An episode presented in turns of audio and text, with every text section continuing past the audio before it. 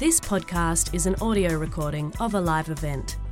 It may reference visual material that cannot be represented in this recording. It may also contain strong language and adult themes. The opinions expressed in this podcast do not necessarily reflect those of ACMI. I'm Katrina Sedgwick, I'm the director here, and uh, today's a, a, really great opportunity to kind of have a conversation about uh, what we're doing, and in particular what uh, Julia Kaganskiy is doing over at, uh, at New Inc. in the new museum uh, in New York. Um, it's just been a wonderful piece of sort of opportunistic timing that you're on this side of the world uh, over in New Zealand and able to pop over and, and visit us. But um, uh, we're really excited about uh, New Inc at the New Museum, and indeed, it was a, a bit of an inspiration for us uh, as we started thinking 18 months ago, really, uh, about moving our office and establishing a co working space at ACMI. And um, uh, I had the opportunity to very quickly run through their space, I think in May last year. I think I got to talk to you for about five seconds. Um, but it was just fantastic to see what they did um, as a kind of real groundbreaker in, in this new kind of philosophy, I suppose, behind uh, what a museum is in its community and how what are new ways uh, that we can leverage this incredible asset uh, and engage uh, with the community in different ways. So the way we're going to run today is um, I'm going to introduce Julia to you a little more formally, and then Julia's going to do a bit of a presentation about New Museum and New Inc. Um, so uh, without further ado, I'll, introduce uh, Julia. So Julia's a, a, curator and an editor and a cultural producer. And um, I think we're increasingly going to see that word producer appearing uh, in the museum environment. That creative producer role is, is so key. And her particular focus is on the intersection of art and technology. Um, She's currently the director of the New Museum's Art, Technology and Design Incubator, New Inc. Um, but previously, she was the global editor of the Creators Project, and I'm going to get you to talk a bit about that as well, because I think that's got a lot of relevance um, to the conversation today. Um, that was an international arts initiative uh, set up by Vice and Intel, um, and, and, really ahead of its time, um, dedicated to showcasing the ways that technology can enable creativity. So, ha- how do we harness these tech tools uh, to enable new ways of making art and interaction?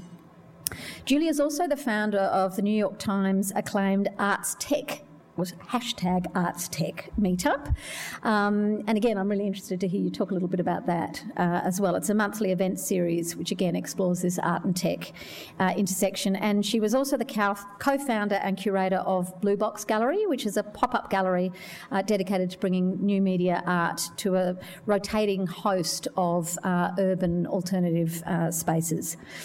Um, she's really passionate about the opportunities that technology brings to the arts generally, and how not only to its kind of practice, to the making of work, but also to how one how audiences access and interact with that work, and that's that's a, a really interesting kind of double definition of, of potential, isn't it? Um, so, Julia, please come to the podium and give us a bit of a, a show and tell.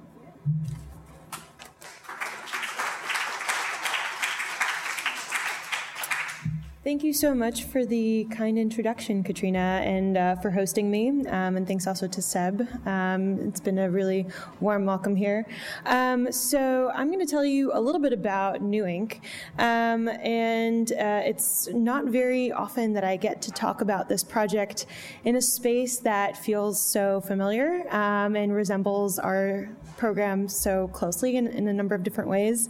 Um, so, I'll, I'll try and keep it brief because I think the conversation is going to be uh, maybe the most rewarding aspect of, of this uh, afternoon. So, um, the new museum, uh, situated here on the left, this blocky building, uh, was founded almost 40 years ago uh, in 1977. It's a contemporary art institution. It is not a collecting institution, um, but it was founded by a curator named Marcia Tucker, um, who wanted to engage with contemporary art, with artists who are making and working today. And uh, at the time, museums weren't really showing contemporary art, which is hard to believe today when everyone is just obsessed with it.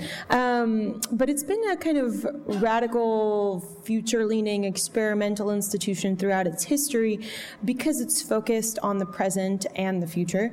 Um, and because, you know, unlike many museums, it doesn't have a permanent collection to maintain. So it's always uh, glancing at what's coming next as opposed to what came before. Um, and in 2007, we moved into this beautiful building on the Bowery, um, designed by the architect SANAA. Um, it was our first permanent building after 30 years of a, a temporary spaces in the Soho area.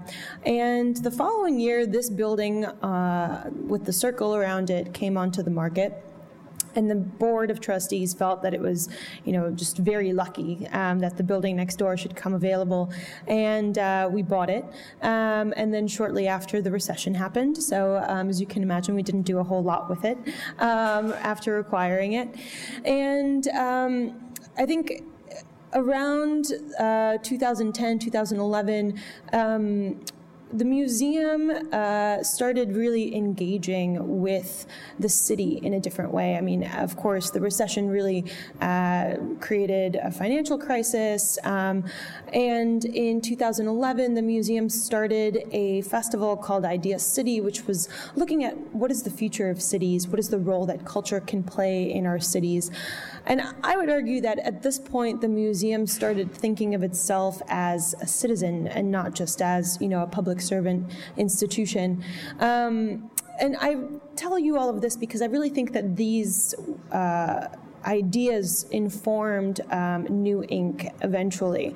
So we launched New Inc. in September of 2014. It occupies the second floor here um, in this building next door, um, 8,000 square feet, um, and we'll soon be adding another 4,000 square feet, which is, I guess, your 400 square meters, um, on the fourth floor of the building where we'll have a fabrication lab and production space.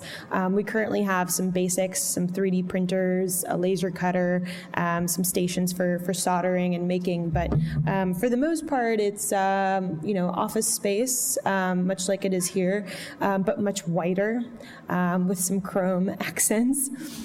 Um, and when we started uh, New Inc, it was you know the first museum-led incubator. Uh, we chose to focus on art, design, and technology, and I want to talk a little bit about why. Um, so New York. Uh, graduates more art and design students than any other U.S. city. And uh, a survey that came out in 2014 um, saw that 88% of them who want to stay and, and build their businesses and careers uh, in New York uh, felt like they didn't have the uh, adequate business and entrepreneurship skills in order to do so. And in the States, as you know, uh, we have quite a different um, arts patronage model than you guys do here. Um, there's just much less public funding in support of the arts. Um, and it really does require a kind of more um, enterprising approach, which is why platforms like Kickstarter have been so popular in the States and such an important way to finance projects and enable creative work to happen. Um, the other thing is kind of a broader uh, shift in the nature of work today. You know, we are seeing a move towards a freelance work culture, um, not always for the right reasons. Sometimes it's because permanent jobs are disappearing and there is a kind of precarious nature of work that is emerging um, that is being sold to us as empowerment. You know, quit your day job, do what you love, uh, you know, set up your shop on Etsy, uh, you know, you can be a photographer, a graphic designer, whatever, um, which is true to a point, but um, you know it also is kind of part of this macro trend that has many other factors. Um, and again, you know, in the creative industries, uh, we're not always adequately prepared to take on uh, that entrepreneurial way of working. That even as a freelancer, knowing how to contract, um, how to protect yourself legally, financially, um, is not something that we necessarily learned in school. Um, so we kind of saw this gap that existed. You know, as a cultural institution, we were very familiar with artist residencies, of course, and the museum still runs artist artist residencies that are related to some of the exhibitions that we run. Um, but of course, uh, this creative industry space wasn't being served by that. Um, there were many co working spaces proliferating around New York, as I'm sure there are here. Um, but again, they didn't have that kind of professional development, business training aspect um, that an incubator does. Um, then there were kind of tech incubators, and I would actually argue that most of them are tech accelerators who are designed to take a company um, that is kind of nascent and really uh, help them grow rapidly. And they're designed to um, to scale, to uh, attract investors, and provide exponential returns on those investments. So they're very much kind of venture capital oriented. Um, whereas uh, historically, incubators have actually been nonprofit organizations that are um, designed to help small business communities uh, stay alive and afloat in these very volatile first two years of their existence. Um, and then the, there were uh, many kind of university media labs that were increasingly cross disciplinary. Of course, MIT's Media Lab is maybe one of the most famous examples, and they refer to themselves as being anti disciplinary. Um, in New York, uh, we also have NYU's uh, Interactive Telecommunications program um, and some new programs that were being initiated by some of the other schools, like uh, the Parsons Transdisciplinary Design. Um, SVA, I think, has a, a, similar program. So these um, spaces were encouraging uh, collaboration across disciplines as a way to foster new ideas as a space that, um, quote unquote, breeds innovation. So all of this kind of informed our thinking about the kind of program that we wanted to build. Um, I wouldn't say that we are squarely situated in any of these uh, models, but we're kind of borrowing and adapting um, aspects of them to create something new that we felt was really missing from the community. Um, so we started the space uh, in September of 2014. Uh, we had 40 full-time members start off with us, and initially 20 part-time members. Um, they're uh, a very versatile bunch. Um, they span a number of different industries, all kind of under this umbrella of art and design, with technology being a connective through line uh, among them. And uh, they range from individual teams to teams as large as four um, who are pursuing, uh, you know, everything from visual art to film, music, uh, dance, uh, fashion, graphic design, architecture, product design, um, and I'll get into a little bit more of that in a bit. Um, we were able to build this space uh, because the New Museum's Board of Trustees uh, committed $2 million towards the capital campaign, towards renovating the building, building out the space. Um, and then after that, it was designed to be kind of self sustaining. Uh, we assembled a really fantastic board of advisors uh, to help steer and guide this initiative. Uh, as a museum, of course, we didn't have much experience with incubators or, uh, you know, running this kind of professional development program. So we uh, called on some people like Fred Dust, who's a partner at IDEO, Andy Weissman, who is one of at one of the best VC firms in the city, Union Square Ventures, Yancey Strickler, who's the CEO of Kickstarter and uh, you know even some folks from our own staff like Lauren Cornell, who leads art and technology initiatives at the museum, um, to help uh, kind of direct this vision that we had. And these are some of the goals that we sort of set for ourselves. Um, we wanted to first and foremost foster this kind of vibrant interdisciplinary community, um, look at the way that creative practitioners were working in the city, and how can we bring them together and connect them to each other, break through some of the silos that have historically existed, but increasingly these kind of uh, lines were, were, becoming more porous in a way. Um, we wanted to establish a new platform to support creative work, work that was uh, too entrepreneurial for a typical artist residency. Um, not necessarily work that uh, our curators would curate into exhibitions, but that we felt was uh, doing something interesting in the creative industries that we wanted to help uh, support and help develop further um, and get in front of an audience. Uh, we wanted to investigate new models for sustainable creative practice. Um, the digital era offers um, not only new tools for making, but also new ways of accessing audiences, of funding your project.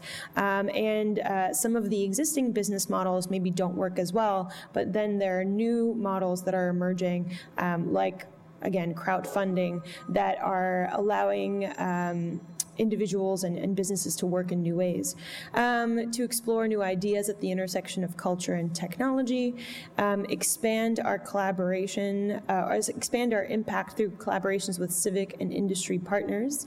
And we've done a couple of smaller collaborations with, um, say, companies like Microsoft Kinect, uh, which is a it's a tool from Microsoft um, that I'll talk about later that uh, many of our members were already using in their installations. I'm sure you guys are familiar with some of that um, and see how they could support some of that work. And we're about to announce actually on Friday a new partnership with uh, Bell Labs, which is a very kind of important historic um, tech innovation lab uh, in New Jersey that led some of the first art and technology collaborations in the 60s uh, with their experiments in art and technology program. Um, and to also catalyze the growth and development of New York City's creative economy. Um, and that creative economy piece is one um, that is maybe most important and most unusual for a museum to look at. Um, what are, you know, the creative industries. Um, this is a snapshot that I got from uh, creative startups online. And uh, I would say that most of these, if not all of them, are represented in New Inc.'s community of members. Um, if not currently, at, at, some point we have had an individual or a company that is working in all of these sectors. Um, and why does it matter? Well, I mean, if you're talking to money people, you can uh, talk to them about facts and figures. Um, but this weekend I went to uh, Mona in uh, Tasmania, and uh, everyone I talked to talked about how important that museum has been for transforming that city and Tasmania um, as a whole. And you know, I think we can also see the effects that cultural institutions um, have towards uh, really transforming the cities that they uh, exist in, and how it um, manifests in those communities in tangible and intangible ways.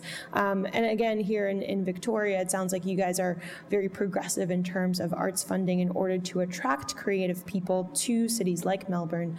Um, and so, again, this is probably not uh, surprising to you, but um, I feel like, you know, the creative and the creative sector and the arts are often seen as you know this very cute thing that happens over here, but um, really measuring the economic impact of this work, I think, is uh, important. And finally, I think we also had this belief that. Um, the innovation sector that uh, New York, at least, was was uh, investing in attracting attracting startups and technology companies to compete with Silicon Valley um, wasn't the only space that could produce uh, innovation and new ideas, um, and that in fact, as one of our advisors likes to say, um, that engaging with culture, with the arts, with human experiences is vital to uh, breeding innovation. Um, and so, how do we, uh, on the one hand, facilitate that and foster that, but on the other hand, also uh, champion it and really make that work visible um, in the community? So, a little bit about the program, what it is that we actually do. Um, New Inc is a 12 month program. Um, it follows the kind of academic cycle. We start in September, we end in August. We have currently 40 full time and 40 part time members working in the space. They apply to be there, they're selected. it, it is curated to be a, almost kind of like an ecosystem. We do think about how uh, do these uh, individuals and groups complement one another? What are the collaborations and the relationships that might form out of them uh, sitting in the same space and working within proximity of one another? How might they um, challenge each other's way of working and expose one another to new ways of thinking um, that they may not have? Uh, been exposed to in other kind of more homogenized spaces. Um, we have two anchor tenants. Uh, one is Rhizome, which is a long-term uh, affiliate of the museum. They've been uh, affiliated since 2003, and they are a digital-born arts institution. They focus uh, they initially focused on internet-based art, um, and now they do a lot of work with digital preservation um, and kind of looking at digital culture and the arts more broadly. And the, our other anchor tenant is Columbia University's uh, Graduate School of Architecture, Planning, and Preservation, who run uh, a kind of incubator within our incubator where they've selected uh, 20 uh, students, or actually post grads, so people who have graduated from the school, who are starting studios and businesses today to be at New Inc as well. Um, similar to ACMI X, our members pay um, 600 a month for full time or 350 a month for part time, which is about equivalent to a fancy co working space in uh, Lower Manhattan, but with the added benefit of this curriculum that we've been developing. Um, members retain 100% of their intellectual property, um, and we, we don't function as an accelerator, um, obviously, because we have on the one hand this longer time frame and on the other hand because we're equally interested in nonprofit projects in artistic projects as we are in startups and, and companies that are um, going to reach a mass consumer audience. Um, what we offer weekly professional development programs, a mentorship program wherein we match each of our um, members with a dedicated mentor, um, some shared equipment and resources, which we're currently in the process of expanding, um, office hours with new Inc staff and new museum staff, as well as outside experts who we invite in um, to talk about everything from uh, legal questions to insurance to marketing and branding and storytelling to grant writing um, any kind of topic that we see a large number of the community is uh, needing some guidance in. And we have a team of five support staff and are growing. Um, we just started our third year uh, in September. And this is kind of a quick snapshot of the composition of our community. Um, we have individual artists and creative practitioners who are doing work that is not commercial but has a kind of business administrative challenge. And I'll give an example of that later. Um, and you know, they need to figure out how to finance it, how to market it, how to brand it, how to uh, potentially travel it and get it out into the world. Um, there's design studios, um, and these are folks who uh, work with clients. Um, so they do uh, client client commissions, um, but oftentimes this is a way of subsidizing their own self-directed creative work um, that they want to be doing, um, but you know hasn't really developed a full um, market for, and so they're kind of juggling um, and trying to figure out how to do more of the work that they want while uh, using their very valuable skills to make a living. Um, then we have uh, startups that are building digital or physical products, all kind of again rooted in the creative industries, and I'll show a few examples. Um, and this year, uh, more nonprofits than we've ever had, and we're actually seeing more and more nonprofits apply. And I would also put kind of social enterprise um, projects in that bucket as well. Um, we've been really interested in diversity. Um, as an interdisciplinary space, I would argue that kind of cognitive diversity has been part of our focus since the beginning. Uh, we really wanted to bring all of these skills together um, out of this sort of hypothesis that they will breed new ideas um, through that kind of creative collision. Um, but we also have taken a long, hard look at what is the representation of women, of people of color in our community as well, because um, both the tech sector and the arts, quite frankly, are notoriously very white and very male dominated. So we wanted to make sure that we weren't replicating those same biases in our program. Um, you know, over the past three years, we've you know increased the caliber of applicants and hope to continue to do so. Um, and we've also increased the number of financial assistance that we're able to provide um, because although, again, our space is designed to be self-sustaining through the membership fees that I mentioned, we want to also make sure that uh, people who have great ideas are not precluded from participating in the program because of uh, their financial situation. Um, here are some of the themes that, you know, if, if, I had to categorize that we're seeing in New Inc. Some of these we um, articulated as uh, areas of focus that we wanted to see applications from. So, artificial intelligence was one that we knew was an area that we really wanted to explore, and we were looking um, applications. Uh, highlighting that theme specifically. Um, others have kind of emerged. Um, one that I think is not listed here, but is a kind of sub theme, is we have uh, three projects that are addressing disability this year. And this was, again, something that we didn't expect, but came out of the applicant pool. Um, and I'll talk about uh, two of them later on. Um, the space is designed to be very collaborative. Um, all of the workshops really focus on small group work and peer to peer mentorship whenever possible, because as you can imagine, um, they're all kind of going through the same process. Even though their uh, businesses and their needs and their ideas and their areas of focus are quite different, the process is very much the same. You're trying to figure out, you know, your mission and vision, um, what it is that you're trying to do and the communities that you're targeting. Um, what is the financial model that en- enables this work to happen in the world? Um, how do you access the resources that you need uh, to make that work possible? And then, you know, how do you talk about this work? How do you reach your audience? Um, so the, the components, I think, really translate across sectors. And that's been one of the things that we've been focused on refining with the professional development program is how do we translate um, between this kind of nonprofit uh, way of thinking and working to uh, the sort of business school curriculum of lean startup methodology. There are things that are valuable about that methodology that do work, um, but are often alienating to the artists in the cohort who are like, "What's an MVP? Why do I care? You know, what does this mean to me?" Um, and so we've been uh, iterating on the program design, I think, more than anything else, trying to figure out how to straddle this line between creative practice and kind of good business sense uh, in, in a space that is as kind of diverse as ours.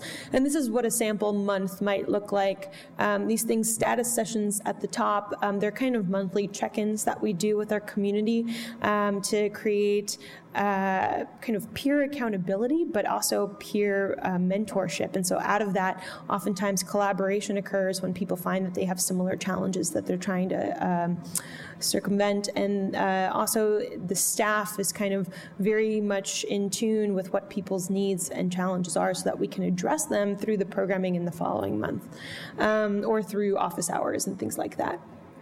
Um, we do uh, two demo days every year. Um, these are kind of public uh, presentations. They're not entirely public because the audience is very much um, curated. It's selected based on who we think our members are going to benefit by connecting with. And sometimes those are uh, venture capitalists, but other times they're curators, they're creative directors, they're um, other uh, arts funders. Um, so the mixture of all of those is typically in the room. Um, and we do this at the midway point, so we have one coming up at the end of January, and then uh, at the end of the year as well. We've also done showcases um, for some of the projects that are experiential, that are more on the art side, that are interactive, um, that are performative. Uh, we stage a showcase at the end of the year that presents these projects. These are some of my favorites from our first year. Um, what was great about this first year, too, is that all of the projects were collaborations. So we developed uh, eight new interactive installations, um, all of which were the result of collaborations of relationships that came about through the New Inc program. Um, and many of them have uh, gone on to, to travel and continue. Um, and we'll be working with uh, this artist, Gwen, as part of the Bell Labs uh, project as well. Um, Virtual reality has kind of emerged as a big focus for many of our uh, members over the past two years. I know it is here as well. So we have uh, started a virtual reality conference and festival that we do um, once a year with our partners Killscreen, and that's coming up at the end of February. Um, and yeah, we're kind of learning as we go. And so many of these things are responding to the things that we see happening within our community and within the broader uh, New York City creative uh, scene at large. Um, a couple of examples of projects from New Inc over the past uh, two and a half years now. Um, first, some kind of stats. I would say that this is not the only way that we measure success, but uh, this is one of the things that uh, certainly you know the city likes to see. Um, how many ventures have you incubated? How many jobs have you created? How much money did they raise? Um, I'm more interested in the intangibles, the relationships that are formed within the community, and how the um, network effect of New Inc. as a space creates greater resilience and sort of strengthens these projects moving forward um, because of the connections that they've forged. Um, but, you know, this is nice to be able to show uh, to the local economic development corporation. Um, this is a project uh, called Depthkit um, that was part of our first year. Um, and I really love this project because it uh, speaks to something that I like to term like the artist as inventor. Um, this team was a team of uh, filmmakers and visual artists, uh, very proficient in software and, and uh, working with uh, open source um, coding frameworks like openFrameworks. Um, and they created this tool by essentially hacking together a Microsoft Kinect and a standard uh, Canon SLR camera to create this volumetric filmmaking technique.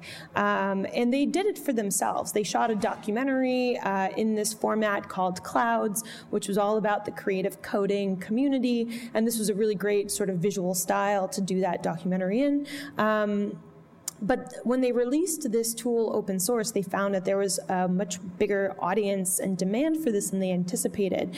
Um, it was being used for everything from uh, VR porn to uh, Eminem music videos. Um, Eminem, the music artist, not the candy.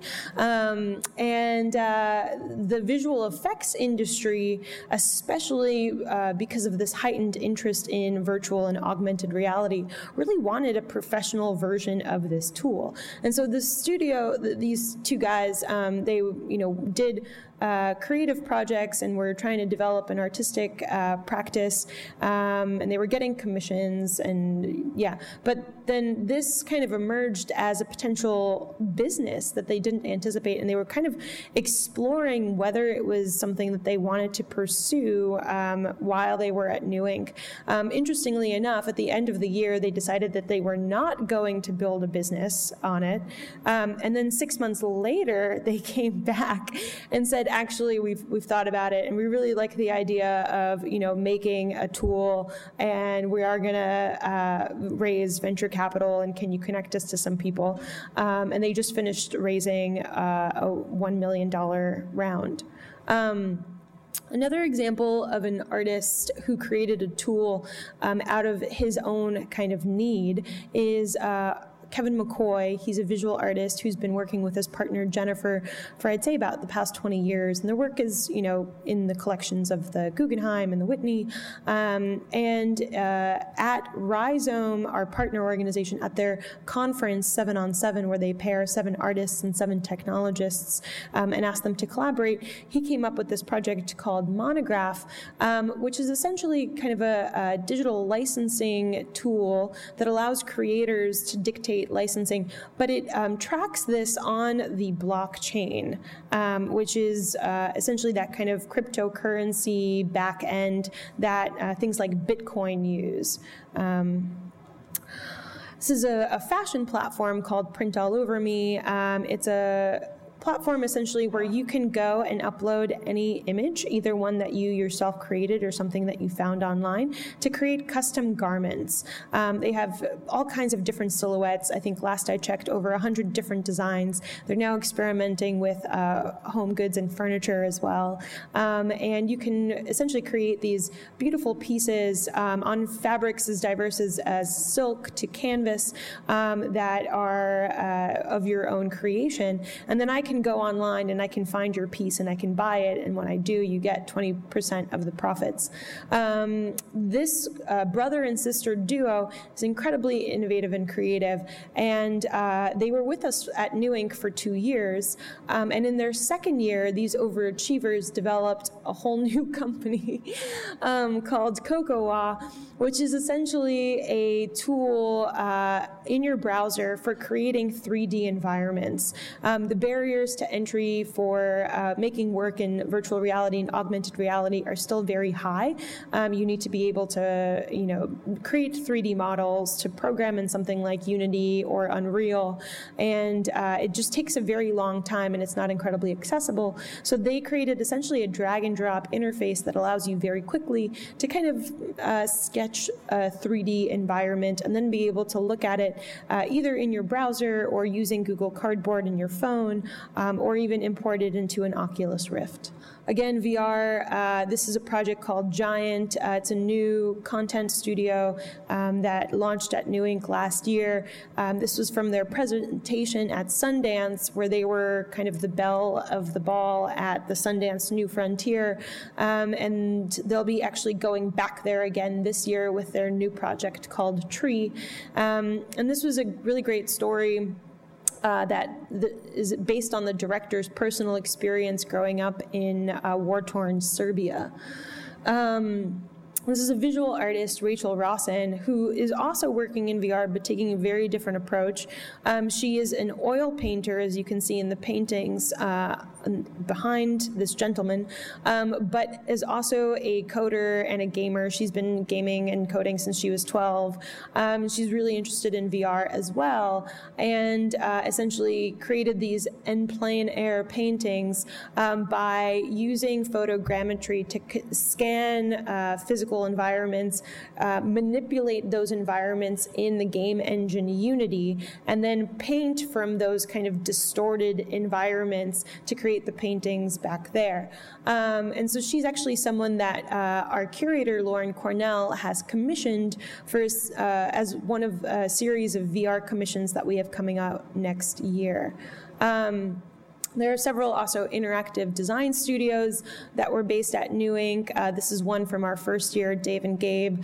Uh, this is a sound uh, installation. They're very much interested in. Um, uh, 360 sound and, and uh, interactive sound experiences. This was uh, at South by Southwest last year, and uh, they're they've just blown up. They literally quit their day jobs a week before joining New Inc. Dave was at Arup. Gabe was a producer working with the Criterion Collection and with local bands, and they banded together to start the studio. And uh, they've they're supposed to break a million dollars in billings this year, and uh, this summer they won uh, two Cannes Lions for one of their previous projects. Um, this is a musical instrument called Artiphon. It is a digital musical instrument that you can play uh, as many other instruments. You can play it as a guitar, as a violin, as a piano, as a drum pad. Um, and it raised uh, initially 1.3 million on Kickstarter um, and is now uh, at a point where it is uh, arriving into stores and uh, it's being currently carried at the MoMA Design Store and at the New Museum's own store, as well as sold online. Um, this is a new project for us uh, this year. It's called Micro Museums. They're miniature science museums, and I am also quite tickled at the idea that we are a museum-led incubator incubating miniature museums. Um, and essentially, they want to take these uh, miniature science museums and bring them to outer borough schools that maybe don't have as ready access to um, these types of institutions, um, but also to uh, places like the DMV or hospital waiting rooms, um, spaces that they've termed as dehumanized zones um, to really kind of enliven and, and enrich these spaces. Um, and this is serious work. Uh, it has 15 exhibits. Um, this first one is the smallest mollusk museum, and they worked with 35 different scientists to create uh, this uh, museum, as well as a uh, four-week uh, science curriculum that that accompanies it um, that could go into schools. Um, education is, again, is a theme for us this year. This is another project called Power Plant, which is a digital arts school located in a um, kind of a, an urban environment uh, where the kids don't have a lot of access to arts education, and they're essentially teaching them digital art skills like After Effects uh, and uh, coding and Unity, which have a high value on the market, but can also be used for creative expression. Um, this is a dancer um, at New Inc right now. Her name is Alice Sheppard. She is a wheelchair based dancer, and she's working on a project right now which is twofold. On the one hand, she's developing this system of ramps that she wants to install in public spaces to really challenge the way that we think about the aesthetics of disability. Um, and on the other hand, she's also working with a dance collective to develop a performance piece using these ramps. Um, to explore new forms of movement and mobility. Um, and at New Inc., she's kind of developing the administrative side of this work, you know, how to tour it, how to finance it, how to get uh, funding and support for it. Um, and that's one of my favorite projects this year. And last but certainly not least, um, this is a design project that again is also addressing disability. Um, they're redesigning Braille um, to make it more uh, legible and easier to read. Apparently, um, I want to say something like 90% of people who are visually impaired um, actually can't read Braille, and most of them used to be able to see, and they lost uh, their sight at a later point in time, and many of them have partial sight. Um, but the Braille system, um, you know, the abstract dots, are notoriously difficult to learn and read because when you string them together in a sentence, it becomes really difficult to differentiate letter forms. And so they developed this new uh, style that uh, takes someone three months to learn as opposed to the 12 months plus that it might take someone to learn um, traditional Braille. And um, Currently, they're working with Hewlett Packard to develop a printer to disseminate this new uh, Braille design into uh, schools, but also into workplaces and other environments. Um, and so our kind of focus is on how do we uh, reimagine the incubator model, which especially in the States is very closely associated with uh, venture capital, with um, that kind of Silicon Valley style of working, um, but really kind of bring it back back to its original roots as being about you know economic vitality supporting small businesses um, and also to foster cultural value and not just capital value. Um, and that's uh, what we're up to.